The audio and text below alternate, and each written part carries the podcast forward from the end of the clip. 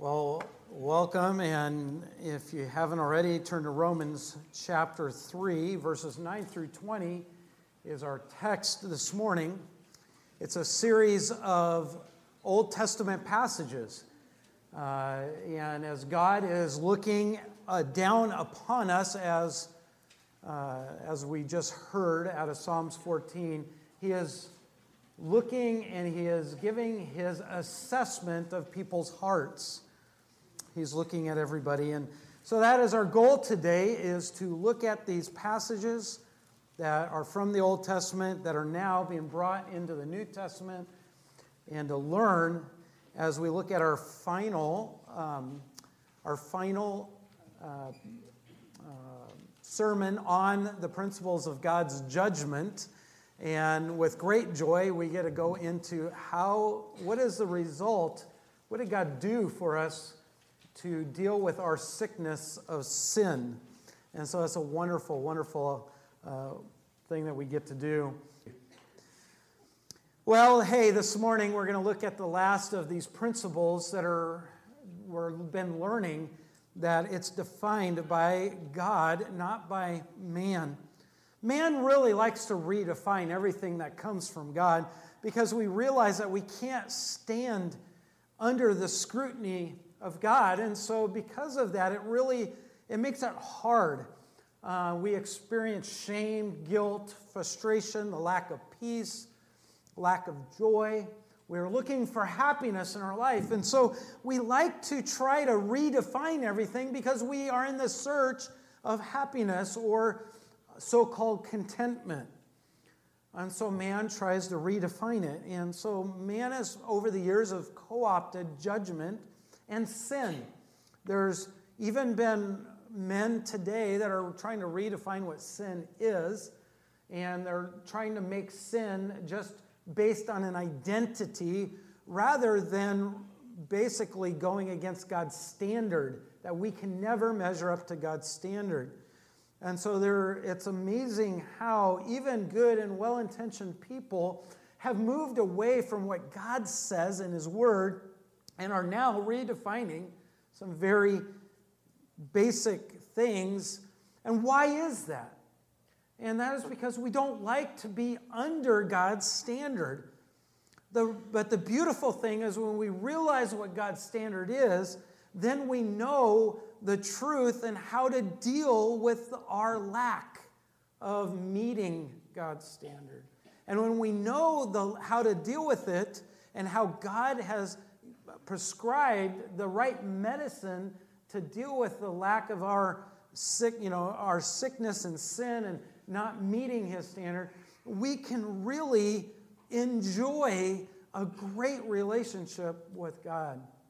One of the biggest problems in, in people's lives, the reason they really struggle in their relationship with God, the reason they really don't enjoy God or the things of God, is because we're trying to deal with the things in our life not based on God's standard, but our redefined standard.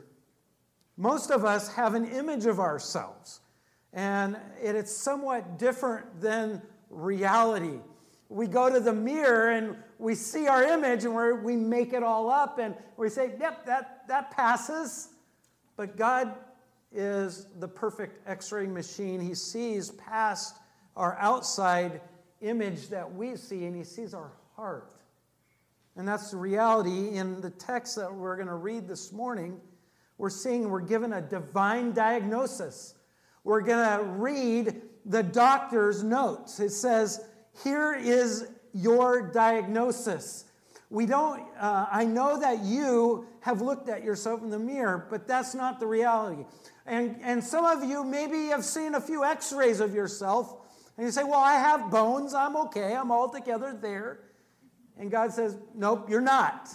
Uh, I, I, I have CAT scans and MRIs, and I have other things that can see down to the molecule of your body, and you are not right.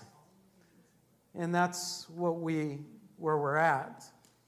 That's why, he's, that's why Paul has been spending these last two chapters for us to realize we can't redefine judgment or our guilt, and we can't redefine sin. We are what we are. And that's, there's an important reason for that. So we see this divine diagnosis of a sinful heart of every man, both Jew and Gentile, every man, whether you're religious or not. From this passage, we want to speak about this sinful condition, our sinful conduct, and the cause of that conduct, and the conclusion. What does that mean in all of that? We're going to look at the three main points is that conduct, the condition, or not the conduct, but the condition of every man, the true condition that God sees. Then we're going to see the reality of our conduct does condemn us, and that's the last one is the condemnation. So condition, our conduct, which leads to our condemnation. It's real easy, all sees, and it happened to fit because it was right there in the passage. These verse tells about that true man that we see in the mirror. The mirror. Romans 3 and Romans chapter 2 is like really is being able to read uh, an MRI and really seeing the nitty gritty, the complete workup of our who we are from a heart level. Now he's telling that every man, no matter who he is, is a sinner in God's sight. That's the reality that we see here. And that's a hard pill to swallow, right? That's a hard, if we're reading that, it's like reading, and nobody wants to, it's like today, nobody wants to hear that we have a terminal illness. Nobody wants to hear that we are condemned or that we have cancer, right? That when we hear that, our heart sinks. And there is this reality. And but what we want to hear is the doctor say, "But I have good news." This isn't a, you know, there's there is a reality and there's a treatment that can cure your illness. And in, we need to understand that we have this cancer, sin, in our life, and that we're under the judgment of that sin, and it's going to condemn us to death. If we realize that, we'll run to the right, uh, the right pill that we need to swallow. We're going to the right uh, condition that God gives us to meet to deal with this sickness. And that's what we want to do. Is understanding this truth is the first step in coming to God for salvation. If we don't understand this complete step of how Uh, our nature really is, how sick we really are, how sinful we really are, we won't understand the reality of our salvation. We won't we won't realize the importance of our relationship with God. We won't realize how to enjoy that relationship. We won't realize our true nature and how it affects our relationship with each other. Realizing this helps us deal with every aspect of our life. And so that's why we've taken the time to go through this verse by verse, is not to just skim over it but to realize this. Well, as you pray with me as we read verses 9 through 20? You might realize as we read this, we've heard this before because it was just read to us out of Psalm 14. It's also in Psalm 53, also Isaiah, all over Isaiah 55, 53, 59, 64. Um, we're gonna, it's all over. Um, it's not like Israel uh, didn't know this, but they ignored it. And um, so let's read uh, God's word and ask God to impress it upon our heart that we might really, truly um, be excited about what God has done for us on the cross and uh, what Christ really did for us when he died and rose again, making a payment and satisfying all of God's wrath. Let's pray. Lord, we pray that as we read this word, that we would not try to redefine it, that we would really see our true nature, our true self, that we wouldn't try to minimize it. But Lord, that in minimizing our true nature, we actually minimize you. But Lord, may we magnify how great you really are. And in doing that, we would realize your work that you did for us in our life to take care of this sin nature that we would magnify that work, not minimize it. So, Lord, help us to see that, that we can't redefine your terms. But, Lord, may we come to grips with this and may we run to you. And so, Lord, we thank you for your word. Speak your truth to us now. In Jesus' name we pray. Amen. Starting in verse 9, he finish, he continues where we left off with these questions of and answers. He says, What then? Are we better? Are we any better? Not at all. For we have already charged, or we've already stated, that both Jew and Greek are all under sin. All are under sin. We're all under the indictment of sin. As it is written, there is none righteous, not even one. There is none who understands. There is none who seeks after God. All have turned aside. Together they have become worthless. There is none who does good. There is not even one. Wow. Their throat is an open tomb. With their tongues, they keep deceiving. Po- the poison of asps is under their lips, whose mouth is full of cursing and bitterness. Their feet are swift to shed blood. Destruction and misery are in their paths, and the path of peace they have not known, because there is no fear of God before their eyes. Now we know that who, who, whatever the law says, it speaks to those who are in the law, so that every mouth may be shut and all the world may become accountable to God. Because by the works of the law, no flesh will be justified in his sight. For through the law comes the knowledge of sin. It's quite the powerful passage. Don't suppose that you heard the word all and none, that the, you know, there's none that are excluded, not one. We're all under sin. And that's the indictment that Paul brings, that he's talking about this, this principles of judgment, that we're all under this. And that's, this is the reality. And he goes in and he, he's bringing up this first point, and that is there's biblical proof of man's condition. He goes back to the Old Testament and he quotes six main passages that deal with this concept, that fact that we're all under sin, that we have this nature that is, that is sinful, this condition. By the way, when we say condition, it's, it's all of man's it's natural, it's the nature of man. It's not something we learned, it's not something that's based on our circumstances, it's just in our DNA. That's what God is telling us, that it, it's our condition, right? It's our lot in life. And, and it's not good. This is God's diagnosis. And he's written, Psalm 14 and Psalm 53 was written to say, Look at, when I look down at you, at your image, I, this is what I see. We need to take note of that.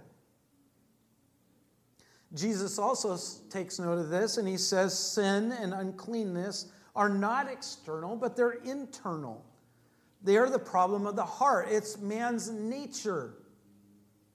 Mark chapter 7, verse 21, he says, For from within, out of the man's heart, come evil thoughts, sexual immorality, theft, murder, adultery, greed, malice, deceit, lewdness, envy, slander, arrogance, and folly.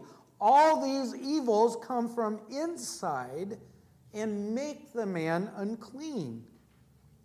Ephesians chapter 2, verses 1 and you know, and following tells us the same thing that by nature we are dead in the trespasses of sin and we're under Satan's rule.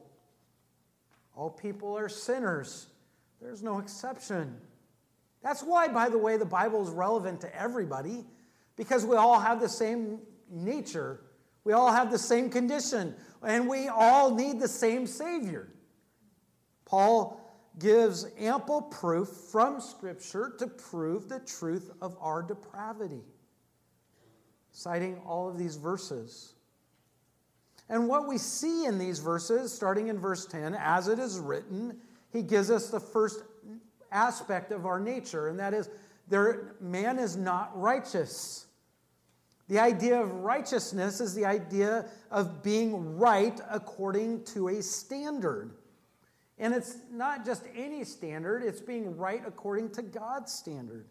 According to God's word, there is no one who meets this righteous standard until he himself came in the likeness of man, Christ Jesus our Lord, the Messiah, the one that would go to the cross because he met God's standard fully, and so he went to the cross to pay for our sin.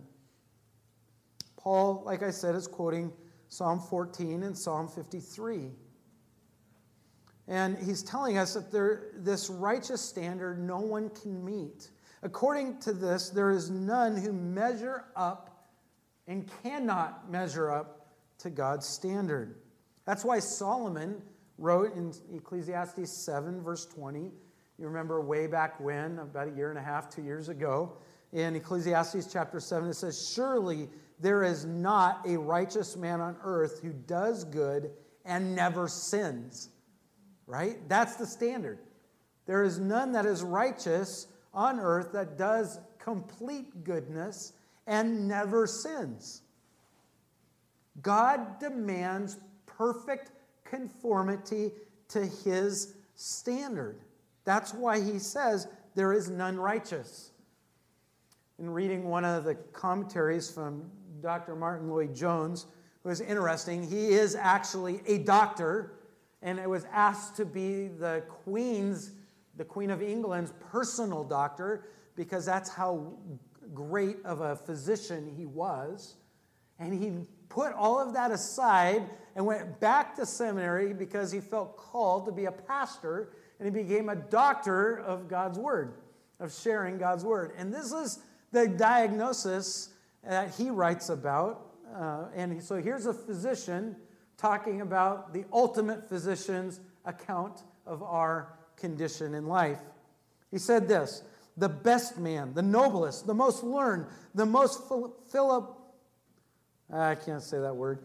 this word, you know, the one that gives away all their money and, and does all those good things and fancies himself a really good person. That long word that starts with a P. There you go. Thank you. Uh, the greatest idealist, the greatest thinker. Say what you like about him. There has never been a man who can stand up to the test of God's law. Drop your plumb line, and he will never be true. This is why we should read the Bible from the beginning to the end. What he's saying is, is you can build your walls no matter how good you think it is, God's going to drop that plumb line. Gravity will take effect, and you will, and it'll show that you are not straight. Right? You, you're just like a bad back that's filled with scoliosis. It's got curves everywhere. you cannot measure straight in God's, in God's eyes. Which leads to the second one is, and by the way, these are in true fashion these are stair stepping.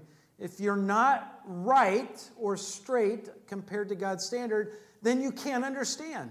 No one understands.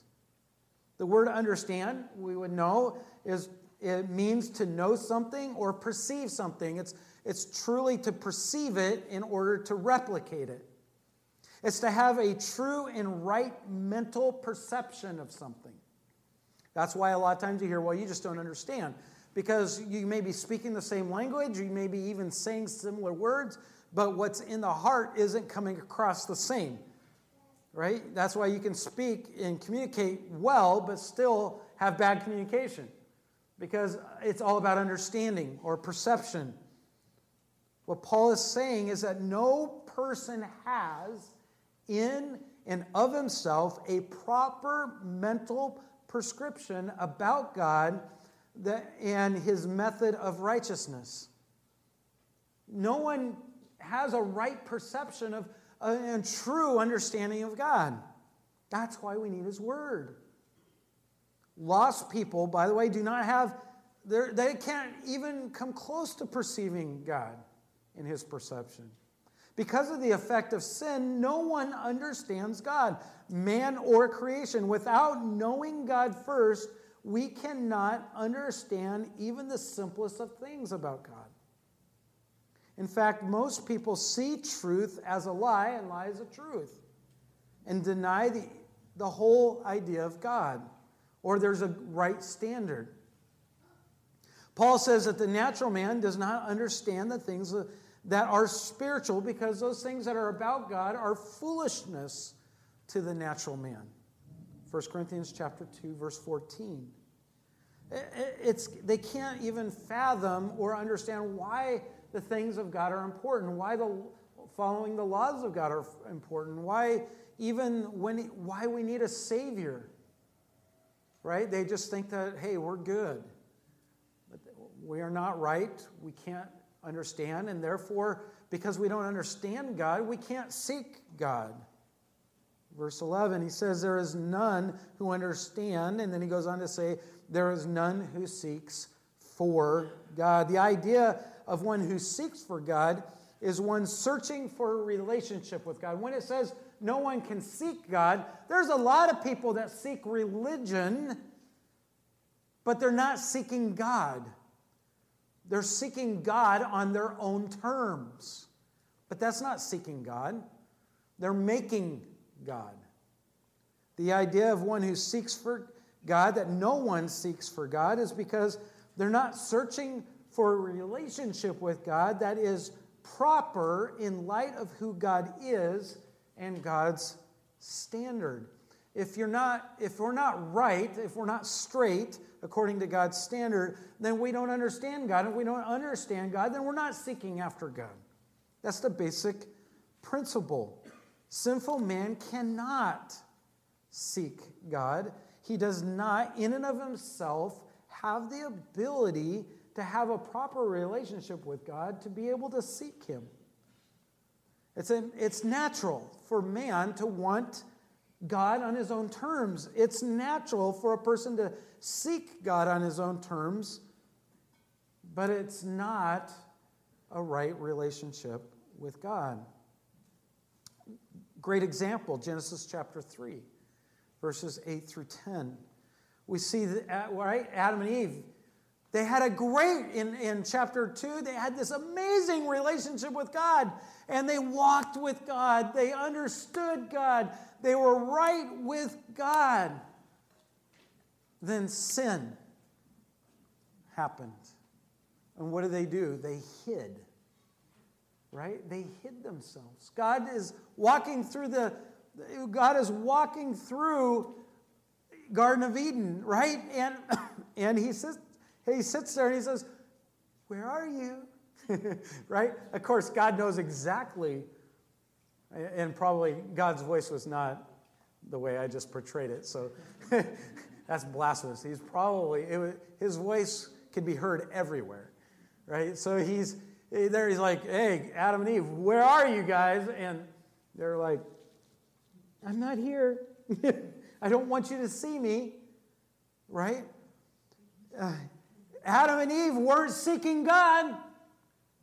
They didn't want to be found. That's why most people seek God's on their own term. Notice God's plural.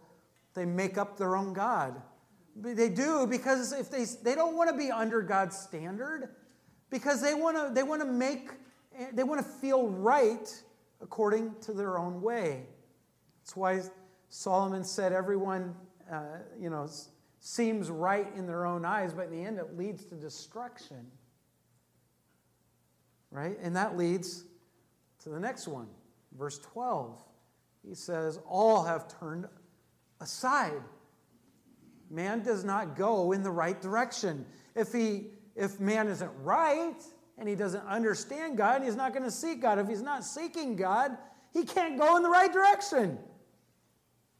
Do you remember the early days when people stopped reading maps and they started trusting, you know, those GPS things. My wife still calls it MapQuest. I don't understand why. you know, I'm like, it's, I'm like, we don't, we're not, she goes, just go look it up on MapQuest. I said, we don't have MapQuest. We have Apple Maps or Google Maps, you know. but she still goes back. You remember those days? If you typed up on your computer and then you printed out, you know, MapQuest, it always took you in the wrong direction.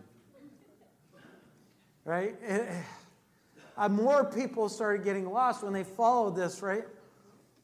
There's no way you can't, when you rely and make up your own terms, you just are never going to go in the right direction.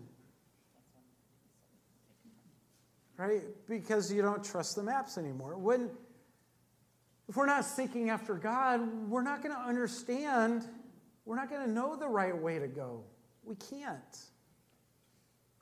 Again, I love this. There's no exception. It says all have turned aside.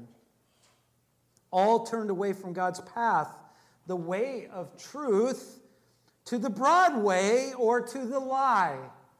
They're following the lie. Just go this way, it's easier. Just go the easy way. It's a scheme out of the pit of hell. Right? The verb, by the way, turn aside, carries with it the idea of turning from what is right in God's view to what is evil. That's how this verb was used uh, often. It's, it's going from the right way to a way that creates destruction.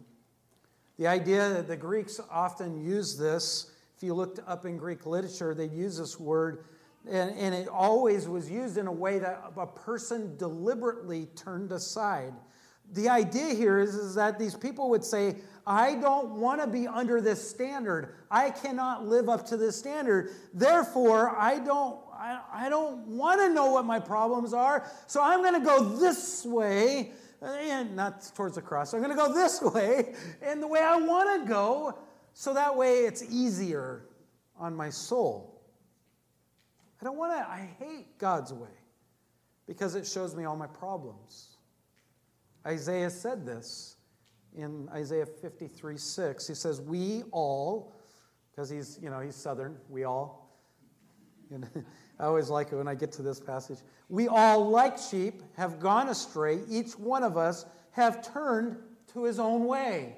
Same word that is used in Hebrew. We've, we've turned away. That's a horrible condition. By the way, that's the idea of sheep. If sheep don't have a shepherd, they turn to their own way, and most of them die. It doesn't take long for sheep to die, kind of do their own thing. By the way, if we go our own, our own way, if we don't go in the right direction, guess what that makes us? Useless. You see that? That's the outcome there.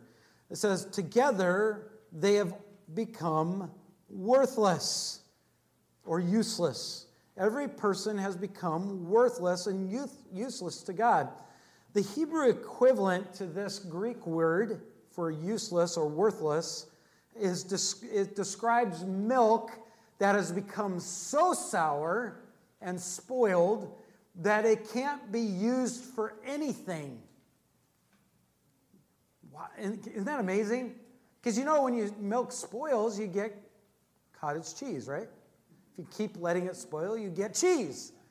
You know, it's like, why? And you know, I said, why are you guys eating cottage cheese? It hasn't been fully developed yet right? It's like in between stage. I don't get it. Just eat the cheese when it becomes cheese, right? or drink the milk. But that in between stage, it's just, blah. but I never got it. You know, cottage cheese with a peach. It just doesn't make sense, or a pear. I just, I don't get it. But here's the thing. I digress. Man becomes useless What's amazing, you know, that I found this out is, is that milk, when it's spoiled, when it's spoiled to a point, it becomes toxic. You know, and, and it, it, it's great for killing weeds and everything else in the soil. Nothing will grow there. It kill, it just, it's toxic. Look at the digression here of man. Not, not, not right, can't understand God, so they don't seek God. So they go in their own direction and they become useless. And many of you are thinking in your mind, you know, you're thinking about government, I know. But, but this is the idea. The verb have become useless, by the way, is passive. You know what that means? It means it's our nature. It's not something, it doesn't matter what you've done, you're still useless. If you start with something that's so toxic, it doesn't become better, it just stays toxic. Nothing grows. That's the point here when it says there is, there is, we've all turned aside. Together we have become worthless. Right? One who tries to be right with God on his own is one whom God views as useless. His efforts mean nothing to God. Man is not good. Right? That's the, the ultimate end. There is none who does good. There is not even one. And that's the thing is we parade ourselves around town, around work, around school, or around home, say, look at all the good things I've done. And the reality is it's not here that matters. It's here. It's, our, it's the God, we can't meet God's standard. That's why there's none good.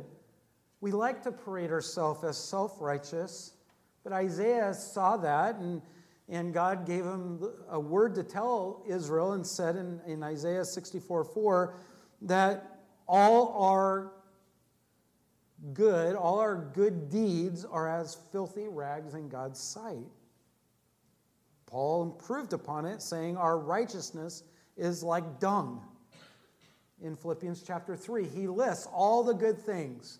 He has met the highest standard in all of culture in Philippians chapter 3, and in the end, he says it's all worthless. It's all worthless to the point that it's decay, rotting decay, filth. You can't take rotting decay, filth, and turn it into something good.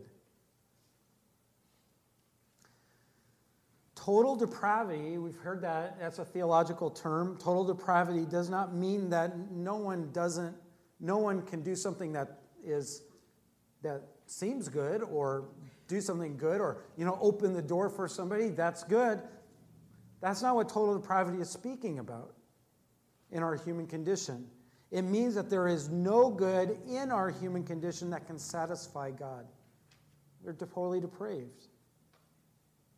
Which leads to our conduct.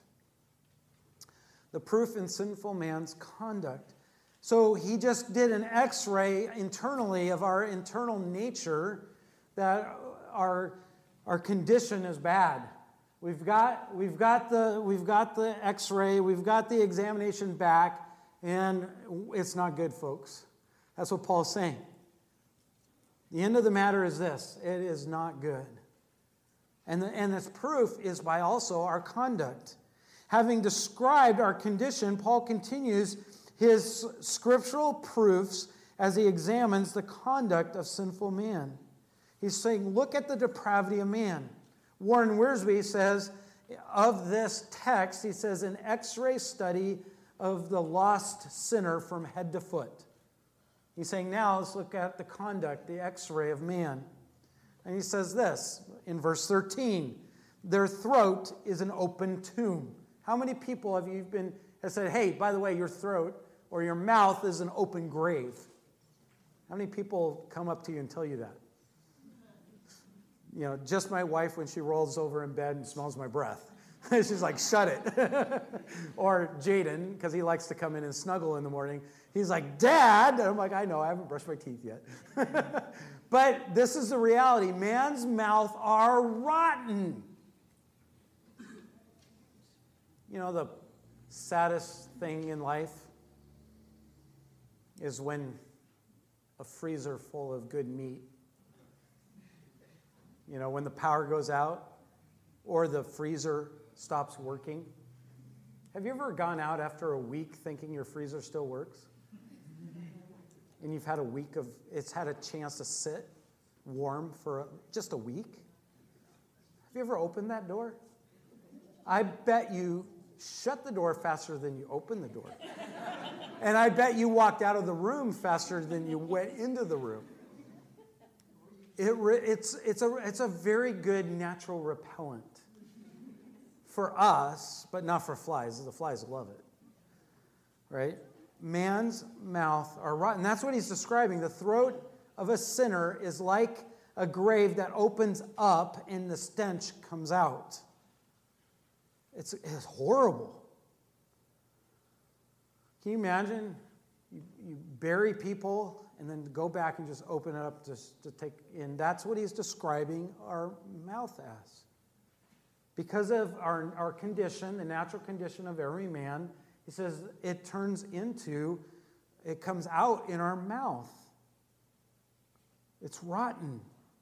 In fact, Jesus told us this, and he says in Matthew 12, right? Verse 34 out of the overflow of the heart, the mouth speaks. Not only is a mouth rotten, but a man's speech is filled with lies. It's pretty self explanatory. In verse 13, he says, their, their throat is an open tomb, and with their tongues they keep deceiving. It doesn't, you notice there it's a, it's a progressive, it just keeps on deceiving. When you, you notice people when they try to convince you that you're good, how many lies that they've told in the process of doing all of that? And that's the reality, is, is that our speech is filled with lies. Simply means that sinners lie continuously and use flattery to get their way, to, to get people to believe that there's something that they're really not. Sinners are not only deceived, and they believe the lie of, uh, that Satan shares through the, that we learn about in God's word, but they're also deceiving others, especially through their words. James chapter 3 talks about how rotten our tongue is and how we use it for the wrong purposes to destroy. James chapter 3, James chapter 4 talks about because of our inward desires, because of our heart condition, we destroy. Part of that is with our mouth, which is the next overflow. Man kills and destroys with their speech. In the end, it says, with their tongues they keep deceiving. The poison of asps is under their lips. Right? They kill and destroy. This is a real problem. Right? He uses the word, he talks about asps. Do you know what's amazing is he just described in, in quoting uh, the psalmist, he describes the actual uh, condition of an asp. You know, an asp, in order to strike, they can actually spit with their, with their poison at their prey. But in order to do this, they throw their head back, and in doing that, their fangs pop out. And when their fangs pop out, they lunge, you know, to strike at their prey, and then they sink in. And the reason they throw their head back is they're lock and loading those hypodermic needles that they have in their mouth. Because their poison sac is just up under their lips, up on top of their jaw. And when they go back, it tightens up and it squishes that sac and it puts it into those, those teeth. So when they strike, they can either, if they squeeze hard enough, it'll spit the poison at the prey, but then they can then sink their teeth into their prey. And that's what the psalmist is describing here. It's, you notice it says they're you know, talking about the mouth and the speech, and it says the poison of asps is under their lips. Wow. That's not good, is it? The Bible gives us an exact scientific description of how an asp kills. And he ascribes that to our speech, our words. That's, that's a scary, asps are a pretty scary thing. I, we lived in Oklahoma. We went to a Bible camp. You know, when you go to camp, you know, we have stories about Camp Gilead, but no one ever comes back and says, oh, yeah, our counselors carry 22s on their hip so they can shoot the, the you know, that they can shoot the rattlesnakes and the copperheads and the water moccasins that are at camp. I went to a camp like that. That was crazy. I was like, I want to be a counselor. I wouldn't watch the kids. I'd be out there wanting to shoot all the snakes. but man kills and destroys with their speech, which leads to verse 15, right? Which, you know, whose mouth is full of cursing and bitterness. That's what's in those sacks. And verse 15, and it tells us, it moves on from their speech. Now, what comes out of their heart come, comes out of their mouth, and what's in their heart not only comes out of their mouth, but then it controls their conduct. It says man's conduct is full of murder. You know what's something very interesting about this is that the history of the world is a history of killing and murder. You ever notice that? You do history. There's more in history about killing and murder than there is about just about anything else. The devil is behind all that. I mean, right from the get go, you know, they, they destroy, they kill their relationship with God. When they sin, they go outside of the garden, they build their life, and the first two brothers get in a fight, and one kills the other. Right? Didn't take long. Got so bad that God destroyed Sodom and Gomorrah. That he, well, he, he destroyed the whole world with the flood, and then he destroyed Sodom and Gomorrah, and it's like, it's so bad. Jesus even said in John 8 44, he says, You belong to your father, the devil, and you want to carry out your father's desire. He, he was a murderer from the beginning, not holding to the truth, for there is no truth in him. He goes on to say in John 10 10, The thief comes to steal and to kill and to destroy. I have come to give you life, that you may have it to the full. Kent Hughes, in his commentary on Romans, uh, he, write, he writes very well, and he explains that man's depravity is seen in his rush to violence. Will Durant wrote in his Lessons from History in the last uh, 3,500 years of recorded history, only 268 years uh, have been noted that there was no great wars. Not saying that there was no murders, just that there was no great wars. Think about that. That's not talking about murder and violence, that's just talking about war. Out of 3,500 years, there's only been noted 268 without war. Man loves violence. Why do you think that all the movies that are popular to men are filled with violence, right? It feeds your nature. Here's the other thing man's conduct is full, is full of ruin and misery. I love verse 16. It says, Destruction and misery are in their paths. Wherever a man go, ruin follows. It's like it's like a, uh, the trajectory of a great tsunami, hurricane, cyclone, earthquakes. You know, it's like you see man going, and there's destruction in his wake. Man, God's not giving us a very good. when we're reading uh, the, you know, God's assessment of our, our nature and our conduct, He's like, yeah, this is why you're having this problem and this problem and this problem. You got a great cancer in you. Man's conduct is full of ruin and misery.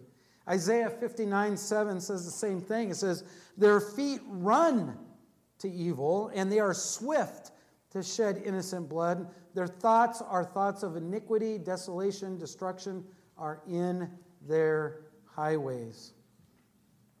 Wow.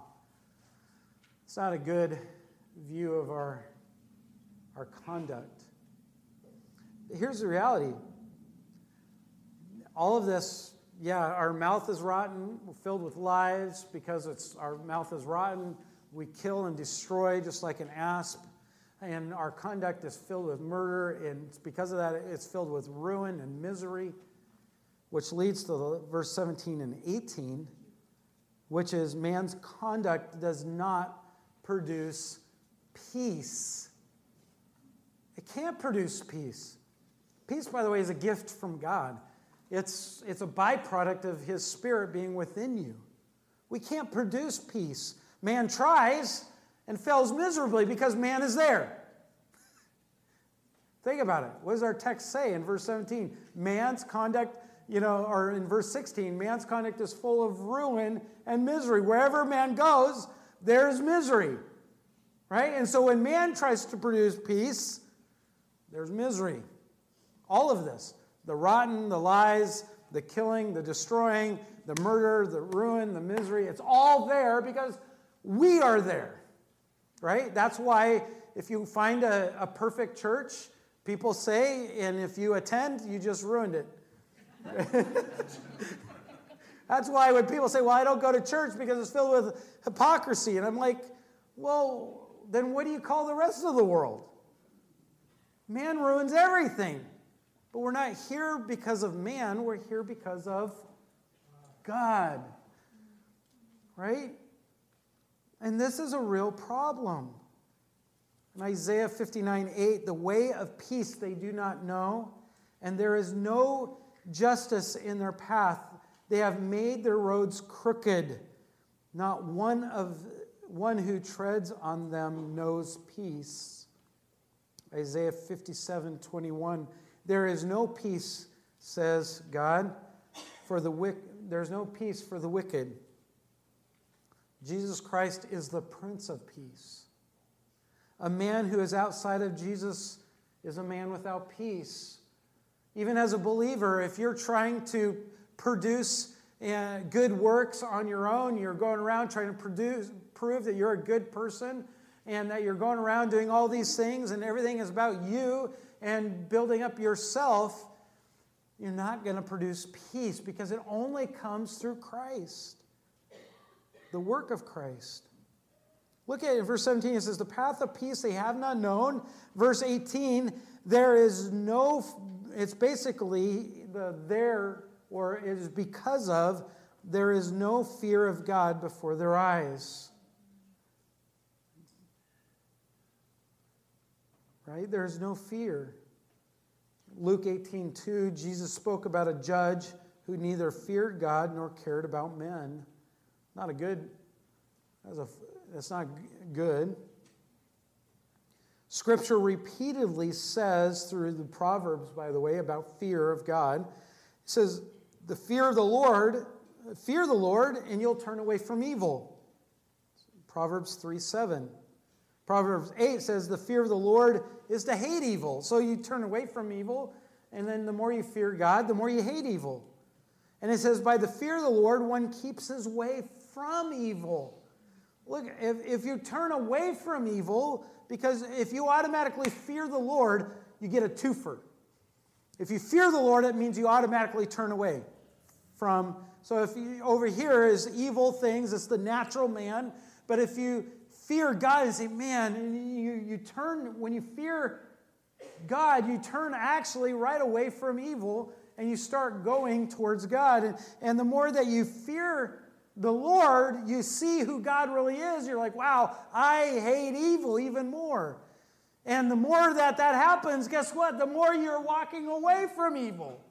And the more you're walking away from evil, guess what? You're not going to have around you evil remember sharing the gospel to a kid that, you know, he was, somebody said he had Tourette's and some, somebody said he had, you know, he's demon possessed. He would not go to chapel. He would not go anywhere near where there was singing. Um, not going to say here or there. I'm not going to judge that, but he definitely was against God, and he tried to use bad language to destroy everybody around him. He was very good at it. And I kept preaching the gospel to him. And anyway, he goes, You know, I, I, I feel like I'm demon possessed. And I have nightmares, and I just I see demons all the time, and, and I'm having problems at night. And I'm just like, Great. It's like, What do you do before you go to bed? He goes, Oh, I watch horror movies. They're my favorite. And I'm like, are you kidding me? I said, Why don't you try stopping that practice and read Psalms? This is after he got saved, by the way. By, when he got saved, he was up in the front singing and he was shouting. He goes, Can I pray? Can I pray? And he just, and he would pray and thank God for all that. I mean, it was a totally different person. He's like, how can I get rid of these nightmares? So start reading Psalms and stop watching horror movies. but it was crazy. And, and it was amazing the night and day difference because he turned away from evil. He began to hate evil, and it no longer was near him. By the way, all of this proves our condition. We're going to go back to that fear in a, in a minute and the importance of that statement. That's one of the biggest problems in our relationship with God that we fear the things of man more than we do the things of God. But in verse 19, he goes on to say, Now we know that, that whatever the law says, it speaks to those who are in the law, or ba- that's basically, we are surrounded by the law. We're inundated by the law. That's what it means when he says that it speaks to those who are in the law. You know, like when you jump in the deep end of a pool, you're completely submerged and surrounded by water. And if you can't swim, you're in trouble, right? And uh, I like to do that from the time I was one to three. I used to just walk right off the end of the diving board and into the pool. My, my daughter, uh, not Kelsey, but Kaylee, she was the same way. She would she'd see water and she'd run straight to the water. She didn't know how deep it was. She didn't care. And she went, went straight and sunk like a rock to the bottom of the pool. And you could see this. You know, most people would have a look of horror on their face when they sink to the bottom and can't get up. She was smiling. She loved it. And uh, we had trained a, you know, a guy to be a lifeguard, and first person he got to save was my daughter. Off. And he looked at me, and I'm like, well, you're the lifeguard. Go get her. he just, he laughed because I had this big grin on my face. I knew she was fine. And, uh, but she was crazy. She still is crazy. But, but she likes barbecue, so she's okay. The proof is man is, con- is condemned. The law shows that we're surrounded by the law so that every mouth may be shut and all the world may be held accountable to God. Because by the works of the law, no flesh, notice the works of the law, no flesh will be justified in his sight. For through the law comes the knowledge of sin. And it's very simple. The law shuts everybody's excuses. There's no excuse. When, when thrown into the deep end of the law, when the law surrounds a person, they realize when you start reading Scripture, there is no argument that can, you can't get away from it. It's why the use of the law or talking about the Ten Commandments are, is useful when we talk about almost everybody. We say, oh, you, how, you know, do you know if you're a believer? Do you know if you're going to go to heaven? And they're like, well, yeah. And I'm like, how? Because I'm good. And I'm like, really? How good are you? Are you good compared to your neighbor? are you good compared to God? Well, let's compare yourself to God. Have you, you know, have you lied? Yeah. Have you stole? Yeah. Have you committed adultery? Oh, no, no, no. I was like, have you looked at somebody with lust in your heart, wishing you could? And like, well, God says, then you've committed adultery in your heart. You're, you're already condemned, right? And you just go and go and go, and it's all of a sudden, wow, how you, I thought you said you were good. And the reality is, we can't stand before God's standard. It shuts down everybody's excuse. The, the word in the Greek means to be fenced in, hedged around, that the law hedges, it, it confines us. And this phrase, stop the mouth, in the text, means to put a silence. It means to muzzle. To muzzle someone, to remove the ability to speak. That's one of the purposes of the law to shut our mouth, to stop the excuses. The picture of this is you go to the courtroom, and it's like, you know, we've had lots of court cases over the last few years because nobody else, you know, there's no Perry Mason anymore, so everybody has to watch, you know, live TV, you know, and they watch all these court dramas unfold, and we laugh because most of us are like, that's not right, because we've watched Perry Mason, right? Yeah, but the picture is that of being in the courtroom of God. God is the judge. We are the defendants. And we are giving all these grand arguments. I should be led into heaven because I'm a good person because of this. I've read the law. I've heard the law. I've gone to church. I, oh, my, my mom and my grandmothers were amazing believers. Let me tell you. Let me give you all this.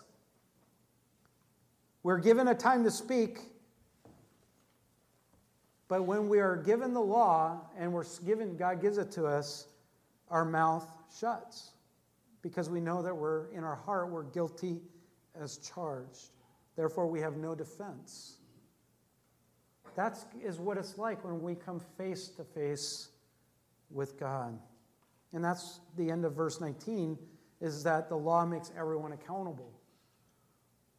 It, it, it literally means here that we are under justice or under judgment and are liable for that judgment.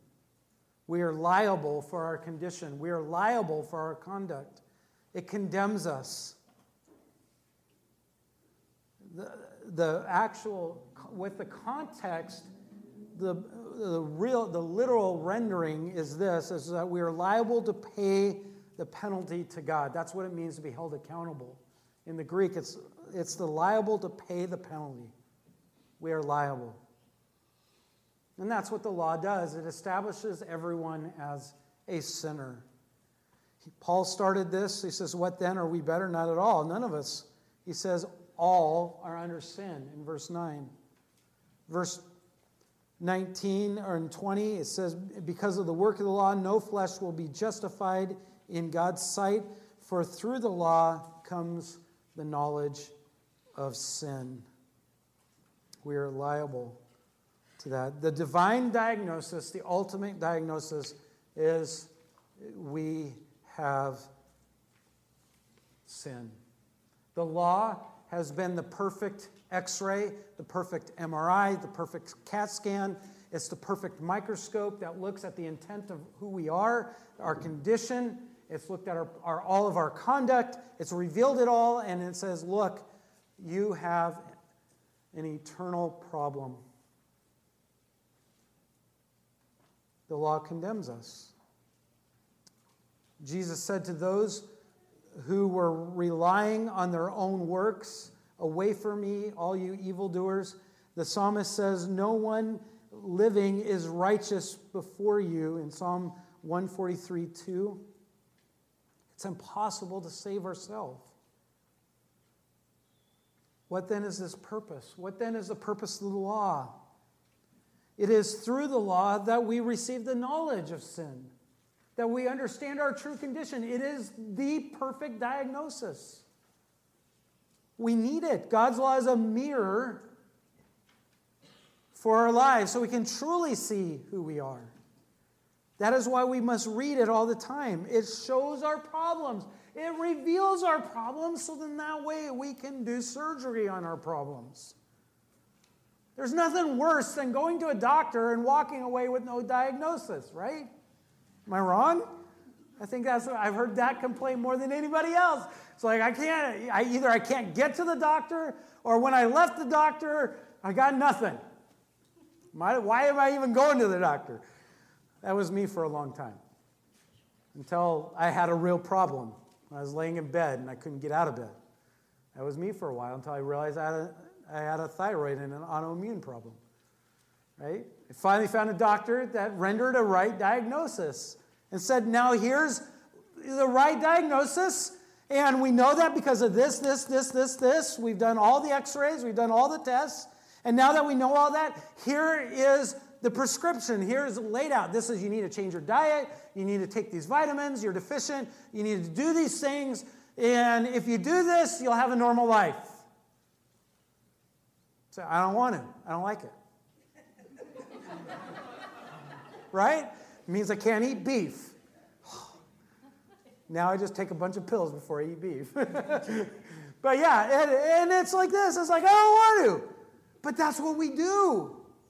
That's what man does. I don't like God's standard. I don't like man's diagnosis. Or I'm sorry, I don't like God's diagnosis. But when we get in God's word,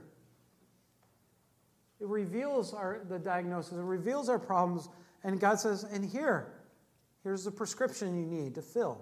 Go fill it. Right?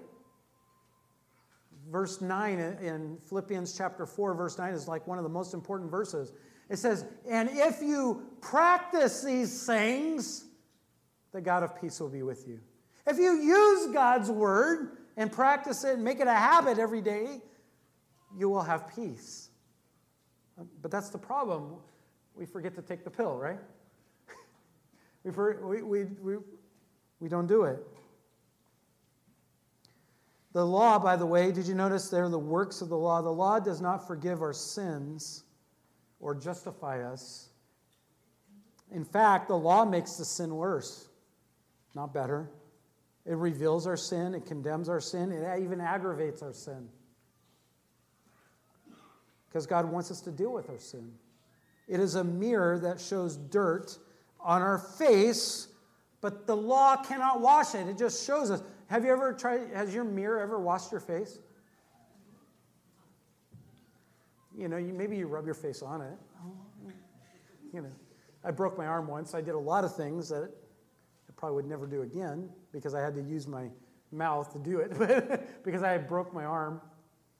But no, the, the mirror cannot wash your face. We need Christ. Galatians chapter 4, verse 3 says this In the same way, we also, when we were children, were enslaved to the elementary principles of this world, the condition of sin in this world. But when the fullness of time had come, God sent forth his Son, born of a woman, born under the law, to redeem those who were under the law, so that we might receive adoption as sons. And because, and because you are sons, God has sent the Spirit of his Son into your hearts, so we can cry, Abba, Father. So you're no longer a slave to sin, but a son. And if a son, then an heir through God. That's the reality. The law shows that we need Christ. We need Christ. We need his righteous life because we are not righteous. There's none righteous, no, not one. We all go our own way. We all do our own things, and every way we go, we destroy ourselves. So God sent his son to be righteousness for us, to be that payment, to stand in, to take God's full wrath on sin. He stood and he was our go between. That was his love for us. Let me ask you a question. Do you have a problem with peace? Do you feel like you have peace in your life? Do you know that sin will destroy your peace, even if you're a believer? Not having a fear of the Lord causes problems. The, the fear of the Lord causes problems in the fact that we, do, we struggle. We struggle so much. This is a, a really big thing. When we do not fear God, we fear everything else.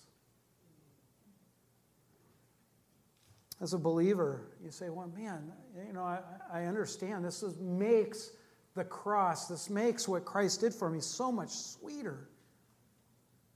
It just, this is really who I really am. But then God saved me. Yeah, it makes, you, eh, you got to understand your true nature to understand your salvation to understand that you need to be saved.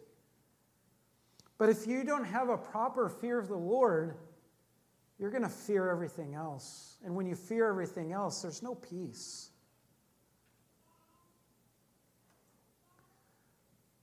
Sin will cause you to hide like Adam and Eve, and that's not peaceful. When you're hiding from God, when you're running around this world trying to cover up your sin, trying to make other people believe you're good when in reality you know you're not. If you confess your sin, He's faithful and just to forgive you of your sin and cleanse you from all unrighteousness. That's how much God loves you. That's why He died on the cross for your sins. When we run to Him and say, Lord, here I am, sin and all.